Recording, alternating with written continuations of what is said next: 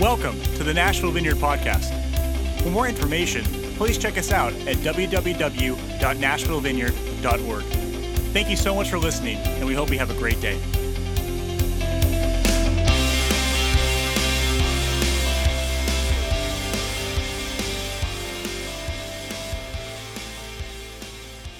Um, it's a fun day for a lot of folks around, uh, around the church. Today is Pentecost Sunday, right?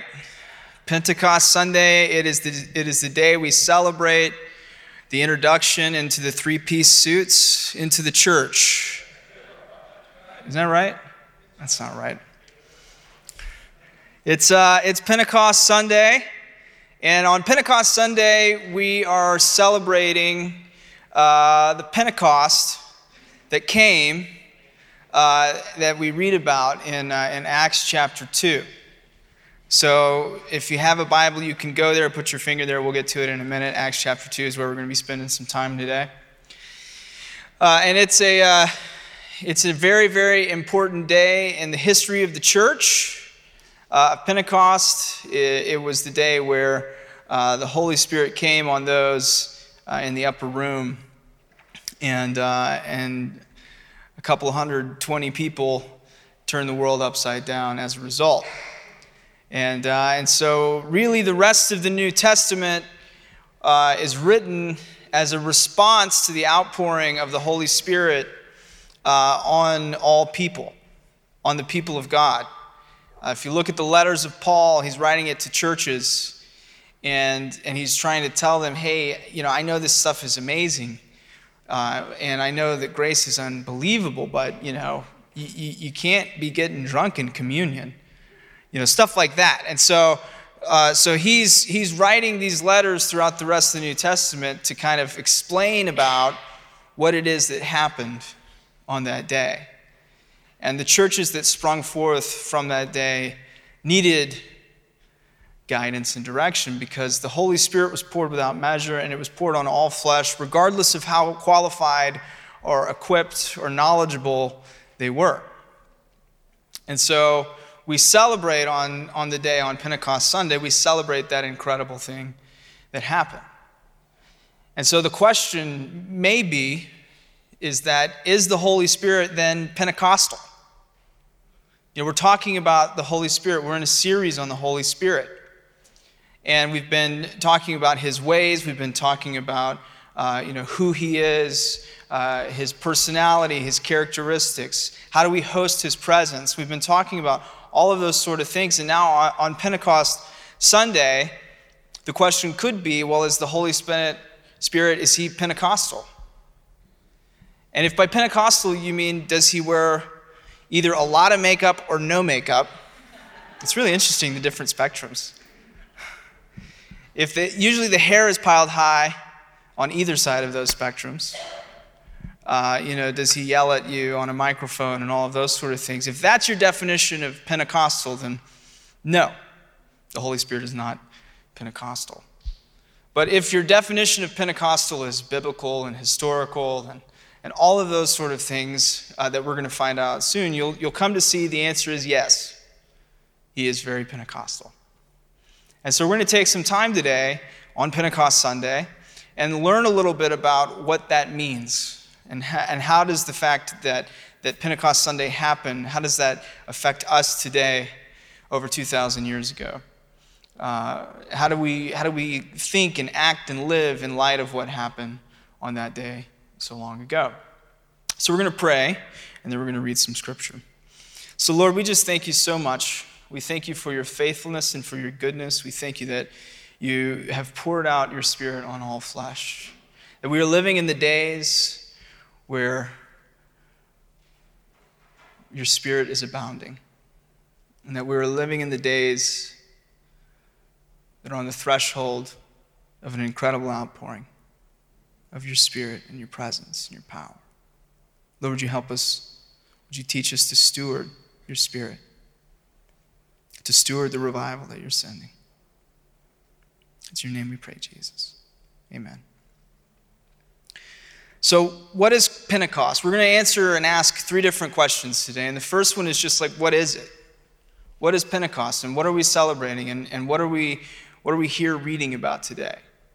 And so, as we go through these questions, hopefully towards the end, you will realize that Pentecost is very relevant uh, for us here and now uh, at the Nashville Vineyard.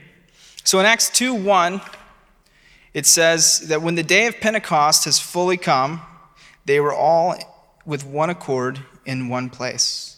And then verse 2 says, And suddenly there came a sound from heaven as of a rushing mighty wind, and it filled the whole house where they were sitting. So it says, when the day of Pentecost had fully come. So, what does that mean?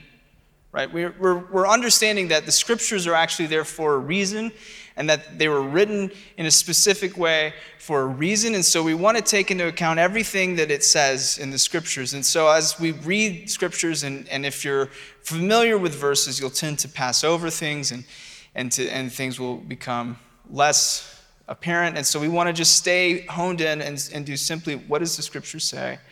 And how do we respond? And so it says when the, when the day of Pentecost had fully come. So in the history of the people of Israel, there were three primary major feasts that the children celebrated, children of Israel, that the Lord established for them as a way to remember where they've come from, to remember the things of the Lord, and then also as a dim foreshadow of what was to come. And so the first feast was the Feast of Passover. And the Jews would celebrate this feast of Passover. And within the feast of Passover, there were three feasts. There was the feast uh, of Passover, there was the feast of unleavened bread, and there was the feast of the first fruits. And so the, the way that it was supposed to work was that all of the Jews from all over the world at that time would come into Jerusalem to celebrate those feasts and there would be all of these things that they're supposed to do and all of these um, steps and rituals that they're supposed to do down to the hour of what they're to do when and how it's supposed to look and all of that sort of thing. And then from passover from the feast of passover uh, what happened is uh, 50 days from then goes pentecost. And so then the people kind of hung around uh, jerusalem back then because it, it, it, took a long time to get from one place to the other. So I figured it took me a month to get here. I'm going to stay here for a couple months. And so we have these people in Israel celebrating the feasts of the Passover and the feasts of Pentecost. And the feast of the Passover was what the Lord uh, reminded them they set in place to do to keep in mind and remember the night that the spirit of death passed over the children of Israel when they were in Egypt in slavery and, and they were saved from that death. And the way that the spirit of death passed over was that they took a lamb, uh, they, they slaughtered it, put its blood over the door, and, uh, and, and they knew that they should pass over. And that was essentially that was the last straw that broke Pharaoh's back, and he let the people of Israel go. And so it was sort of the marking of their freedom from bondage and from slavery that they were able to stay alive because they were killing a lamb and using its blood. And so that was the, the feast uh, of Passover. And then we look at the feast um, of Pentecost. And the feast of Pentecost uh, was set to celebrate when uh, Moses received the law on Mount Sinai. That happened 50 days from the time uh, that the, uh, the angel of death passed over and they, they left Egypt. So that was the, uh, the, the meaning of Pentecost. The actual word Pentecost, pente means 50, and cost means to the 10th power. So Pentecost simply means 50th. So whatever your, your brain is telling you that Pentecost is, whatever your history is telling you that Pentecost is, uh, really Pentecost just means 50th. So if you're afraid of the term Pentecost or Pentecostal, don't be. It just means 50th. Unless you're like 45, then you're probably afraid of 50th. right? It's staring at you. That's the only reason to be afraid of Pentecost. So, um, so the, the scriptures tell us that when, uh, in the first verse, in, in verse 1, it says that, uh, that when the day of Pentecost had fully come, what it means is that the 50th day had arrived. And so it happens 50 days after Passover. But if, if you know the scriptures, you know that Jesus died on Passover, and Passover was a Friday. and he raised on Sunday, and he was around after he raised, he, he hung around for 40 days, and then he left. And then for 10 days, the disciples waited. The people waited. And then Pentecost came. So if you're doing the math, it seems a little off. It's interesting. God's smarter than us. And he kind of knew everything because you understand that Passover was fulfilled with Jesus. I mean, he was the fulfillment of Passover, he was the lamb that was slain with us. But just in case you were wondering if that really is the truth, just in case there was any doubt, was Jesus really the fulfillment of Passover, this feast that, that the people of Israel celebrated? We look to Leviticus 23 15 and 16. The Bible is really cool. I enjoy it. Uh, on 15, it says, And you shall count for yourselves from the day after the Sabbath, from the day that you were brought the sheaf of the wave offering, seven Sabbaths shall be completed. So, seven Sabbaths, seven weeks, seven days in a week, seven times seven is 49. Excellent. You didn't know there'd be a test today. Then 16 says, Count 50 days to the day after the seventh Sabbath. Then you shall offer a new grain offering to the Lord. So get this Passover is one of those floating holidays. It could be on a Tuesday, it could be on a Wednesday, it could be on a Friday. And the Lord knew sort of what was going to happen with Jesus, right? I'm being facetious. He absolutely knew what was going to happen with Jesus. And he knew that Jesus was going to be killed at Passover, and he was going to be in the grave for three days. And so, with his infinite wisdom and knowledge, he set a protocol in place that said, hey, listen, it's going to float. So, in order to measure Pentecost, just start the day after the Sabbath. Well, the Sabbath to us may be Sunday, but to the Jews it was Saturday. And so Jesus rose on a Sunday. And so from Sunday to the time we read about in Acts 2, verse 1, it had been 50 days, Pentecost, the fulfillment. So that's what Pentecost is it's 50. It's 50 days. It's a feast that's celebrating when the Lord gave Moses the law. So the second question is what happened? What's the big deal? Why do we talk about it? Why do some churches talk about it a lot? And why do some churches almost never talk about it? What's, what's the deal with Pentecost? That's a great question. I'm glad you asked it. So we're going to skip down to verse 5. And it says, And there were dwelling in Jerusalem Jews, devout men from every nation under heaven. Verse 6 says, and when this sound occurred, the multitude came together and were confused because everyone heard them speak in his own language. So, just to back up a little bit, well, here's what happened Jesus dies, stays in the grave, resurrects on Sunday, and for 40 days appears to his followers. People see him all over town, not just the 12, Lots of people see him. And he's seen and he's known that it's Jesus, but he's also walking through walls and he's also eating some fish and he's explaining to them the things of the kingdom within these 40 days. It's a really interesting time. So the disciples are sitting here trying to understand what's happening, and in their minds, they're thinking, oh man, this is it. This is when we get to be kings with him. He's getting ready to throw out the Roman Empire, establish his kingdom on, and Israel as a nation is getting ready to be in the forefront of history again. And then he leaves. And he leaves them somewhat dumbfounded. And we know they're dumbfounded because like he he literally just like ascends like up into the air and they're sitting there and in their brains they're thinking he's got to come back, right? He's coming back and they're watching, and their mouths are hanging open, and, and the, this angel appears to them and says, What are you guys doing? And they said, well, Did you not just see that? And uh, I like it when angels ask what seem to be stupid questions. It's mainly them telling us that we're stupid. We get it. And so the angel says, Hey, just do what he just told you to do. Why don't you just do what he said to do? The one that just, you know, levitated up through the clouds and disappeared. Just do what he said to do.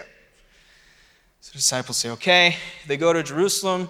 They find an attic, and they're just staying in this attic. And they're waiting. Because he said to just go to Jerusalem and wait. And so there they are. And so then we know the story. If you don't know the story, they're waiting. All of a sudden, a sound comes in like a rushing wind, and it fills the room. Tongues of fire land on their heads. They begin speaking in other tongues. Everyone comes from all over to figure out what is going on.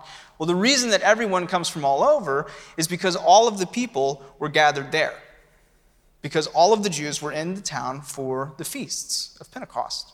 So when you hear that, that everyone was there and all of the people came, they came because they were there.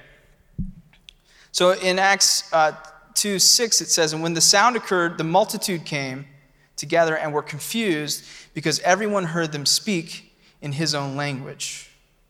So, all of the Jews, the Jews that lived in Syria, the Jews that lived in Mesopotamia, in Asia, in Africa, that spoke those native languages, came together for the Feast of Passover, stayed through. Now they're here at the Feast of Pentecost, and they're, they're, they hear this sound, and it's early in the morning, and they come running to hear what it is they're hearing. And then all of a sudden, they hear languages being spoken, and they hear their own language being spoken. And they were confused because the, the people in that room were the equivalent of rednecks and hicks and people where I'm from. People that are somewhat uneducated, people that are known for being dense. And, and here they are, and they're speaking somehow the language that they know. And furthermore, they're speaking in the, the amazing, wonderful works of God. And the people in the upper room, the Galileans, those people, I mean, they were assumed, they may not even know anything, much less the wonderful works of God. And the people were confused. So, one of the things that happened on Pentecost is this incredible reversal of the curse that happened in Genesis 11 at the Tower of Babel. See, the Tower of Babel, we had all of these people, and they spoke the same language.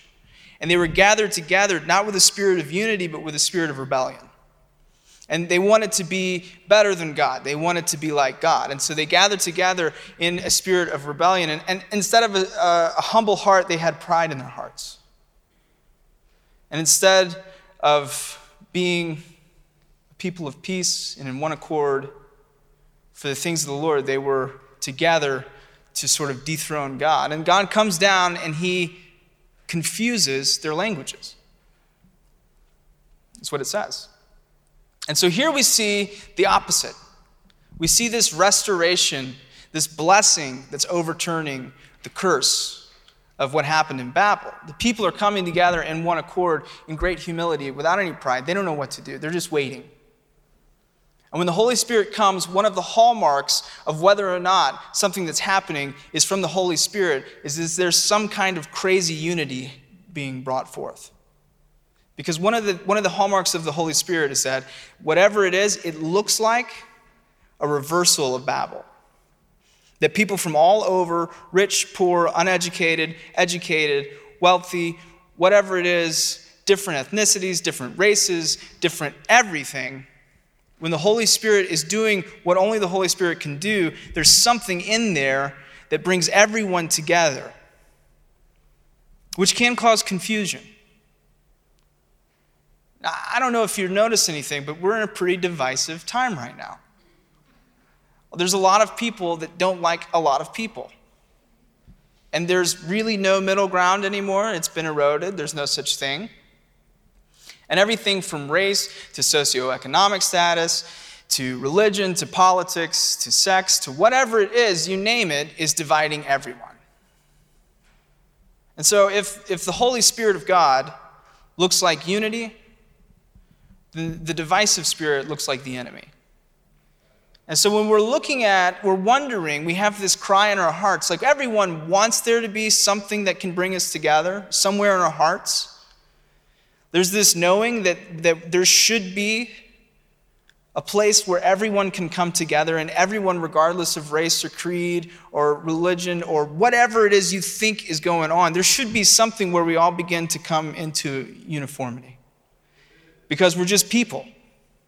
And we know that, and we try to manufacture it. We try to put in place systems that do that. We try to come up with great ideas. We try to do whatever we can do to bring people together, but I think history has shown that doesn't really work that well. And, and what I would like for us to begin to do as we stare like this crazy, divisive culture in the face is that we begin to pray that the Holy Spirit does what only He can do and that He brings us together. Because it's going to take a miracle, right? Like, that's not far fetched to say. Like, to bring everyone together, that's a miracle, which is the Holy Spirit's job, is to do the miracles. And so instead of getting angry, instead of trying to figure it out, instead of doing all of those sort of things, what if we just took time and prayed? That He would turn our hearts to people that we seem far from. He would turn their hearts to people that they seem far from. And whatever He does, would you just do it again? And when we begin to see the Holy Spirit move, you'll begin to see different people from different backgrounds coming together, loving one another, and there's no real reason for it. And that's what the Holy Spirit looks like. That's what Pentecost looked like. And all of these people were gathered around because they were confused because there was a unity that was happening that seemed so foreign, but yet was such a familiar yearning in their hearts. When the kingdom comes, it always is confusing. I think of the, uh, the demoniac that was in chains in the, in, the, uh, in the cemetery, and he had chewed through the chains, and he was, uh, he was just, you know, on the outskirts of town. He would cut himself with rocks and all of those sort of things. And the only time that the people got scared was when Jesus came and delivered him and he was at peace, because that wasn't normal. And when the kingdom comes, it brings about a peace that is upsetting because we're so used to violence. And so we need to be on the lookout for Lord, what are you doing? How are you bringing your peace? How can we bring peace? So at the celebration of Pentecost, it, it was a celebration that was of the giving of the law to Moses on Mount Sinai. So remember the story. If you don't remember the story, you may have seen the movie where Moses goes up on the mountain and he gets the tablets of stone written on them, the Ten Commandments uh, that, the, that God writes with his finger. So it's a celebration of that. And when the law was given, there was a loud noise. And when the law was given, there was fire. And when the law was given, he wrote it on tablets of stone. And on the day that the law was given to Moses, 3,000 people died. Because the people couldn't, they couldn't do it. And, and if you read the story, uh, it continues to go on, and the Lord continues to instruct, and he comes down the mountain, and the people are just losing it. And he, he, he orders the priests, and the priests go around killing 3,000 people. But on the day of Pentecost, the day here in Acts, if we look, we see that it was a fulfillment of that. It was a better version of that. It was a more complete version of that. There was a loud noise, there was fire. The scriptures say that, that, they, that the Lord writes his law on our hearts instead of stone. And instead of 3,000 people dying, we actually have an account of 3,000 people being saved because of what happened on that day when the Holy Spirit came to fulfill it. When the Lord writes His law on our hearts, we follow it out of a position of love. We follow His, his rules and, and His ways because we're motivated from our hearts, as opposed to the stone tablets where we're motivated by fear, and fear doesn't ever work in the long run. And if we look back at the history of the people of Israel, they just couldn't keep it together. They were always breaking the law until he came and he wrote the law on our hearts with the Holy Spirit. So, in other words, like Jesus made us positionally righteous. His death and his resurrection made us able to be righteous. And then the Holy Spirit comes and he empowers us to, to carry out that righteousness daily, to walk in that righteousness. And so we can do what the people of Israel no longer did. And sometimes we only think about what Jesus did as far as our positional righteousness, and we forget that the Holy Spirit actually empowers us to be righteous daily. So, what that means is we no longer have to be slaves to sin. We no longer have to be in the bondage that the people of Israel found themselves in. Because of the Holy Spirit, we now are able to live like Jesus. And Jesus, we know, was without sin. That doesn't mean we'll ever be completely without sin, but they should be falling away the closer we get to Him. And so when you're looking at your life and you're looking at how is it going, am I living a life that's empowered by the Spirit? A great sign of that is, you know, first, you, are you finding yourself in unity with others or are you looking from a place of division? And second, are you noticing that sins that you were committing a year ago have fallen away? Because you, you should be overcoming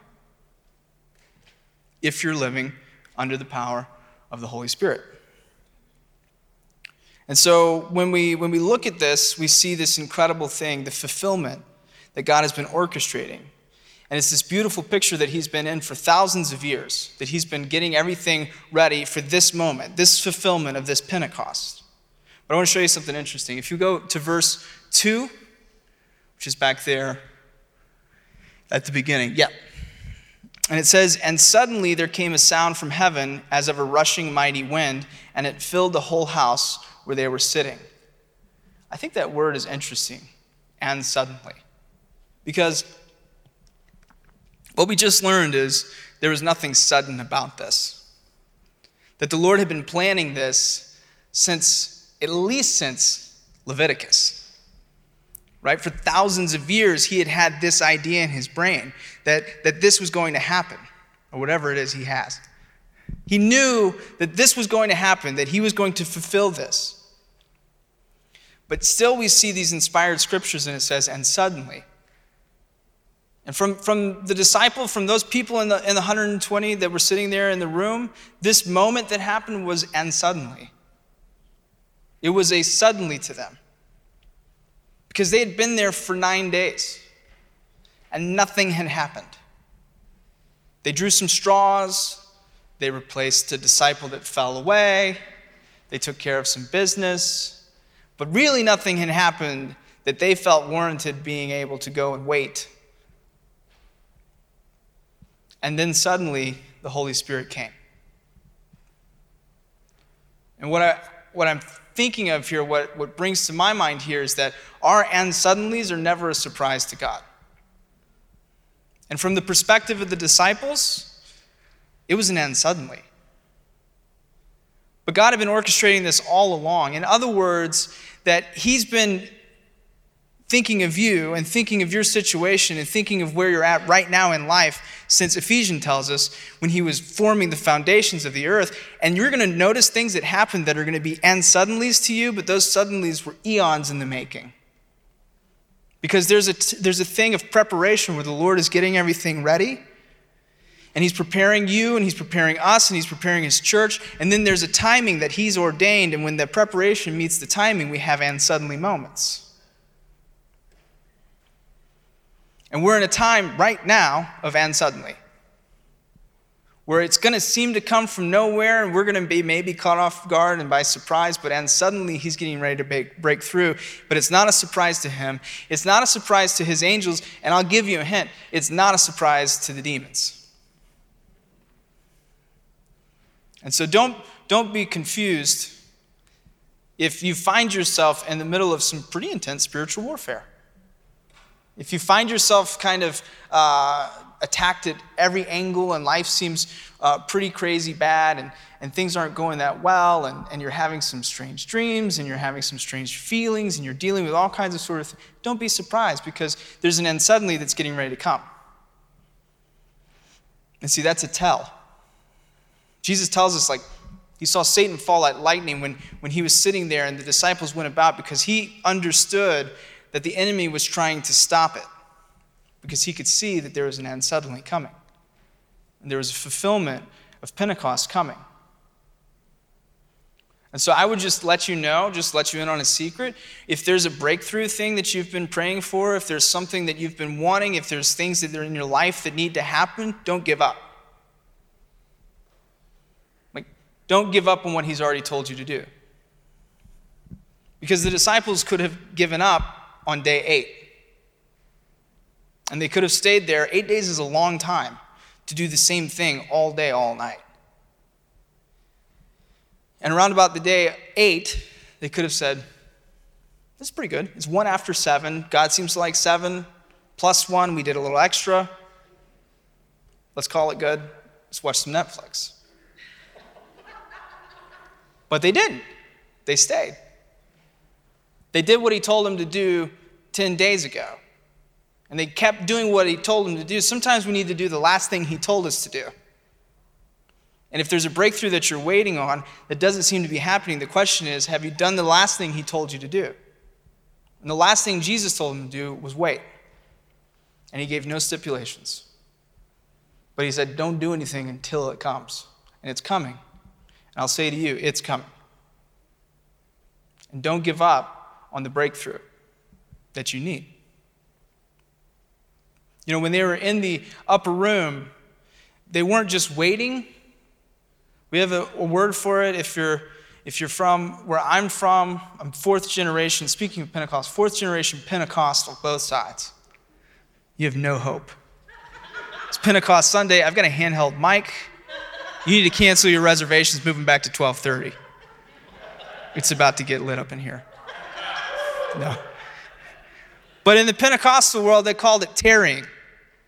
It wasn't just waiting, it was tarrying. It was an active, not a passive. And it was contending.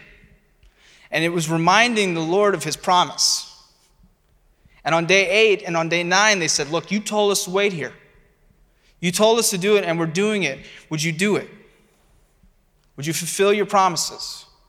And there are promises that the Lord gave you a long time ago, and you need to begin to remind Him of those promises because it's getting ready to happen. But, it, but tarrying is an active thing, not a passive thing. Nothing in the kingdom is passive, faith is active. And so there's this idea of being in this active, waiting, pressing in posture of saying, Lord, you said it, you've got to do it again, I need it. Would you come? Would you bring it? And so if you find yourself sitting in a place and you're on day eight of no breakthrough, then I would say make sure that you're doing the last thing he told you to do and then remind him that you're doing it. And wait and tarry. So the third question is can, can, we experience, can we experience Pentecost now? Is what happened then available to us now? That's the question, right? And so we're going to try and answer that. Acts 2, verse 3, it says, Then there appeared to them divided tongues as of fire, and one set upon each of them. Notice it says each. Verse 4, it says, And they were all filled with the Holy Spirit and began to speak with other tongues as the Spirit gave them utterance. So, so they're sitting there, it's day 10, they've been tarrying, they're waiting, and they're waiting, and they're waiting, and then all of a sudden, this wind comes in, and there's fire that's resting on each person's head. Now you got to think in that room wasn't just the 12, right? In that room was probably the 12 plus several lepers who had been cleansed. Was probably the 12 plus several prostitutes who for some reason Jesus took time to be with. was probably several previously demonized deviants. Was probably Nicodemus, a pretty wealthy, respectable person. And the scriptures say that each one of them received this thing of fire that rested on their head.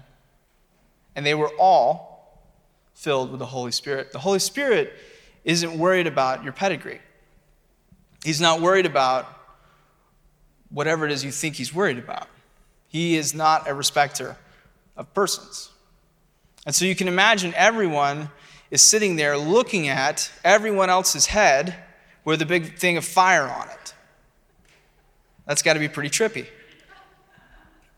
And you got to be thinking that some of them are going, Hey, Martha, what did you put in those mushrooms? Like, where did you get those? Because they're, they're sitting there looking at fire, and I got to think this is, this is my own opinion that they would see the fire on your head, and then they would look up and it would kind of go away. And then they would look down, and they'd see the fire on your head, but you're seeing the fire on their head. Like my, my feeling is that it's, you probably couldn't see the, your own tongue of fire. I don't know if that's true or not, but I think it may be true because there is an element of faith involved when it comes to the Holy Spirit, when it comes to receiving the Holy Spirit. And there's this, there's this thing that happens where you, you have to have faith that you've received it, which sounds a lot like other things in the kingdom, like Jesus. How do you receive Jesus? Through faith. Through the faith that he has rescued you, that He really did pay for your sins. And it's that same faith, I think, that is required to realize that you have received the fulfillment of Pentecost yourself. It's faith.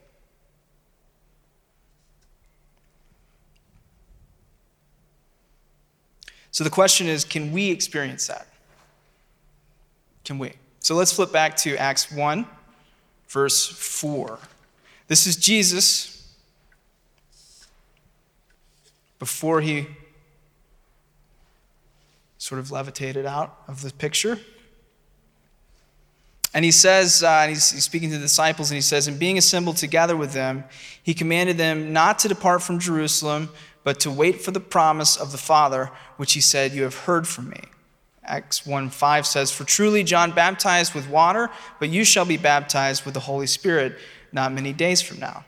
So the promise on Acts 1 4 says, You'll receive the promise. And then he says it's the Spirit. So the promise he's speaking of is the Holy Spirit, right? We get that. We know that. So now if we go back to chapter 2, the Holy Spirit has come. Everyone is around. We've done the fire, and, and we're now speaking in tongues, and everyone's gathered about, and they're accusing the disciples of being drunk. Peter stands up and he delivers the first Holy Spirit inspired sermon.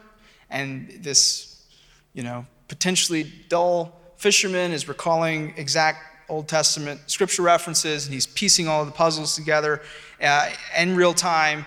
And he's preaching to everyone, and all of the multitudes were there, and their hearts are rent, the scriptures say, and they say, What should we do?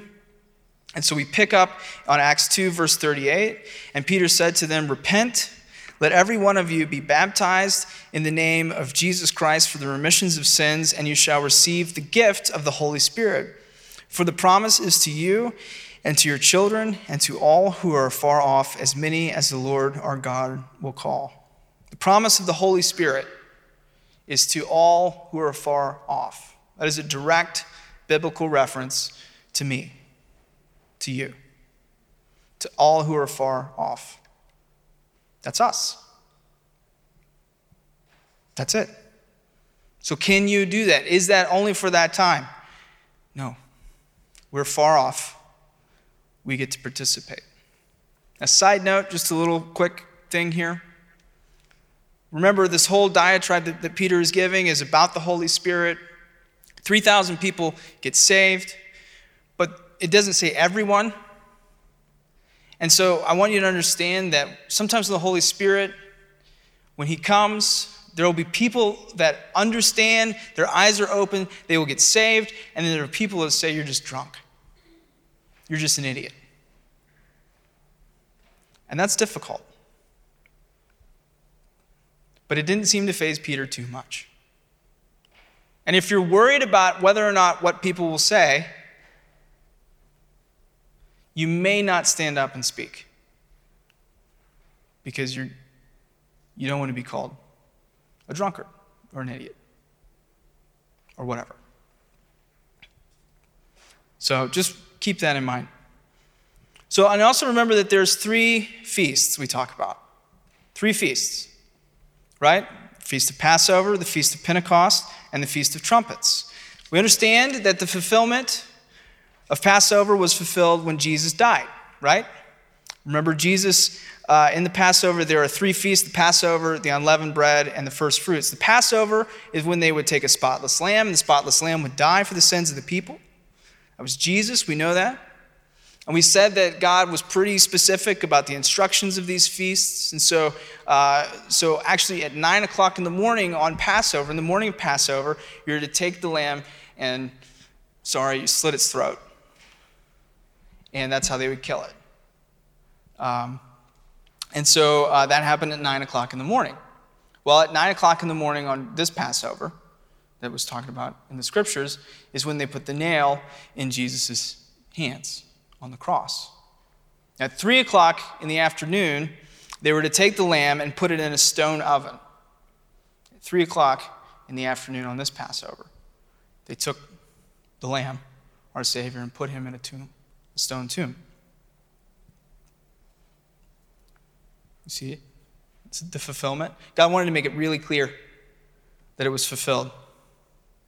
Then the father would take uh, this loaf of unleavened bread in the, in the house in the people of Israel. So they would, they would do the thing with the lamb, and then they would take this thing of unleavened bread, and he would hide it in the house. This is what the Lord told him to do. And so he'd take the bread and hide it somewhere in the house. Uh, the father of, of that, the patriarch of that family would. And then the Sabbath after Passover, he would, he would go and retrieve the unleavened bread and he would wave it in the air as a first fruits, as a symbol. Well, just in case we're still catching up, Jesus was hidden by the Father and then raised again. And the scripture tells us as a first fruit on that Sabbath, the day after the Sabbath. And so we see, like unequivocally, man, Jesus is the fulfillment of Passover. I'm, I'm belaboring this, but it's for, it's for a reason, so bear with me.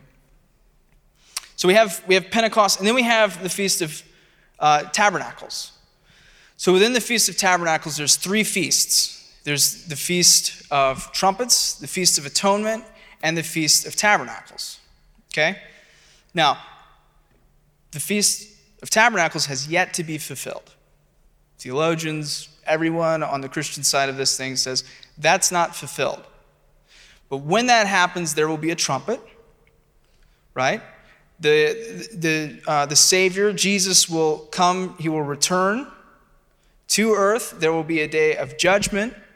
But for those that are saved in Jesus and through his atoning work, will actually be spared of the judgment and we'll be able to be with our Father. Another word for that is tabernacle with our Father. So let me the question is, do we get to experience the fulfillment of Passover today? In other words, do we get to be saved through what Jesus did on the cross today, even though we're not there at that point? Will we get to experience what happens at the Feast of Tabernacles? Even if we're not alive at that point. Yeah, the scriptures even tell us that the dead will actually go first. So, regardless of whether or not we're alive at the time, regardless of when it happens, we get to participate in both of those. So, why would it stand to reason that we couldn't participate in the fulfillment of Pentecost? It doesn't. It's illogical. But a lot of people think that whatever happened on Pentecost happened for that specific time, and we're out of that one. But it, doesn't really fit in with the overarching theme of Scripture. It's not very plainly stated in Scripture. And in fact, most people now are coming to the idea that it is, at least intellectually, we should be able to experience whatever happened at Pentecost. But there is somewhat of a divide. Because I don't know, I haven't seen a tongue of fire yet. Right? But there's a faith that's involved. And so the answer is yes, we get to experience Pentecost. And just like those 120 people, you can actually begin to experience that incredible, amazing empowerment of the Holy Spirit.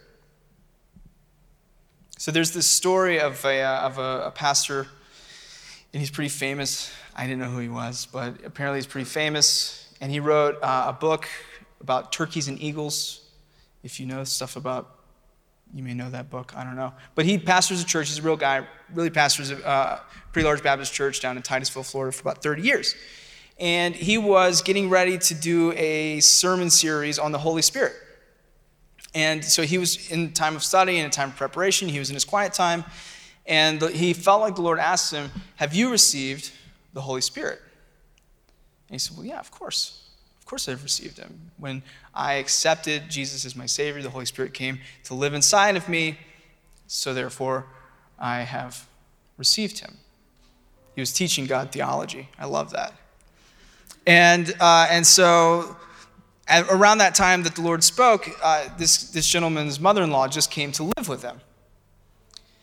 And so the Lord said, Interesting, have you received your mother in law? And he said, uh, Not fully. Because his mother in law was living with him in his house, but it was his mother in law, and there were some things that they were working out. And so his answer was not fully. And so he said, Isn't that interesting that you're able to have someone come live inside your house, but you're not fully yet to receive him? And so it is with the Holy Spirit. Yes, he did come and live inside of you when you're saved, which, by the way, that's true. When you, when you accept Jesus and what he did for you on the cross, when you, when you bow your knee to him, the Holy Spirit comes and to live in you. But there's this thing that you have to do you have to receive him which means that you have to sort of lay down the things that you're afraid of. You're, you have to lay down the, the things that he can and can't do, the rules and the stipulations that you've put on him, and just said, This is your house. And so, in the same way, the guy and his mother in law hadn't yet figured out what she can and can't do, he was just supposed to say, This is your house. Do whatever you want to do. Of course, you can. And so it is with us in the Holy Spirit. If you have actually bowed your knee to Jesus, then he's inside of you. But the question is have you received him fully? Have you taken off the boundaries that he can and can't cross? Have you said, whatever you want, whatever you want to do, have it? It's your house. And that's the key. And then by faith, accepting him and receiving him by faith and just saying, I want everything you have. I want you to do whatever you want to do. You're God and I'm not, so just please take control. But it is very possible, if not probable, that the sins of our fathers and mothers, the things that we've heard and seen in the past, our preconceived notions, our bad theology, can keep the Holy Spirit from actually being received and taking ownership and taking over. And you can relegate him to things that he can and can't do. And you can be okay with him giving you goosebumps in worship, but that's as far as we're going to get. And we talked about this the other day. That grieves him. And so, for our ministry time, we're going to take some time, we're going to worship. And during this worship, I, I, would like for us to just ask the Holy Spirit have we, is there any, have we put up any sort of walls? Culturally, have we accepted walls? Have we, have we kept you from certain places in our life? And listen, you have to make a choice. You can't choose being respectable and letting him do whatever you want. You can't have both of those.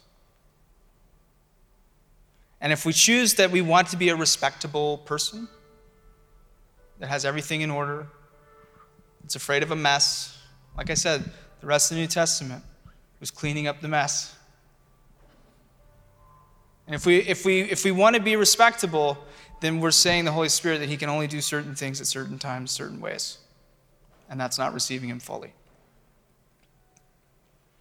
But you have a choice that you're, you're going to always have to face, and that's between the respectability and the anointing. And, and where we're going, we want to choose the latter right? Whatever that looks like. So we're going to worship. And in this worship time, just begin to ask the Holy Spirit are there things that I've told you that are off limits? Are there things that I think you can't do, or shouldn't do, or wouldn't do? And then repent, tell him you're sorry, because he's God after all. And who are we to tell God what he can and can't do? And then say, I just receive you fully. I'm scared. Just like the guy, I'm sure, was scared to let his mother in law in the bedroom. But it's only her house if that's where she can go if she wants. And so there may be some fear about, I don't know what this is going to mean. But you get it. You get a blank check. Whatever you want to do, spend me on it. So, Holy Spirit, would you bring about your conviction of where we've kept you relegated? Of the places in our hearts, the places in our minds, the places in ministry, in our offices, in our friend group, those things that are kind of off limits to you, even subconsciously, the lines that we're not willing to cross for you, would you show us where those are? And then would you knock them down? Would you take full control? Fill us all the way up. We want to receive you by faith. Would you come? And so, as you begin to deal with that during this time of worship, say that prayer, and then we're going to have a time that we're going to invite, we're going to open up the altars. And, and if you'd like to have us lay hands on you, that you receive that fully as they did in Scripture, we'd love to do that. If you need prayer for anything, this will be the time to be a prayer. But right now, let's spend some time letting Him sort of say, Lord, what are you saying to me through this? I'm here for a reason. You have me here for a reason. What are you trying to say? So come, Holy Spirit. For all upcoming events or more information about the Nashville Vineyard Church, please check us out at www.nashvillevineyard.org. Thank you again for listening, and we hope you have a great day.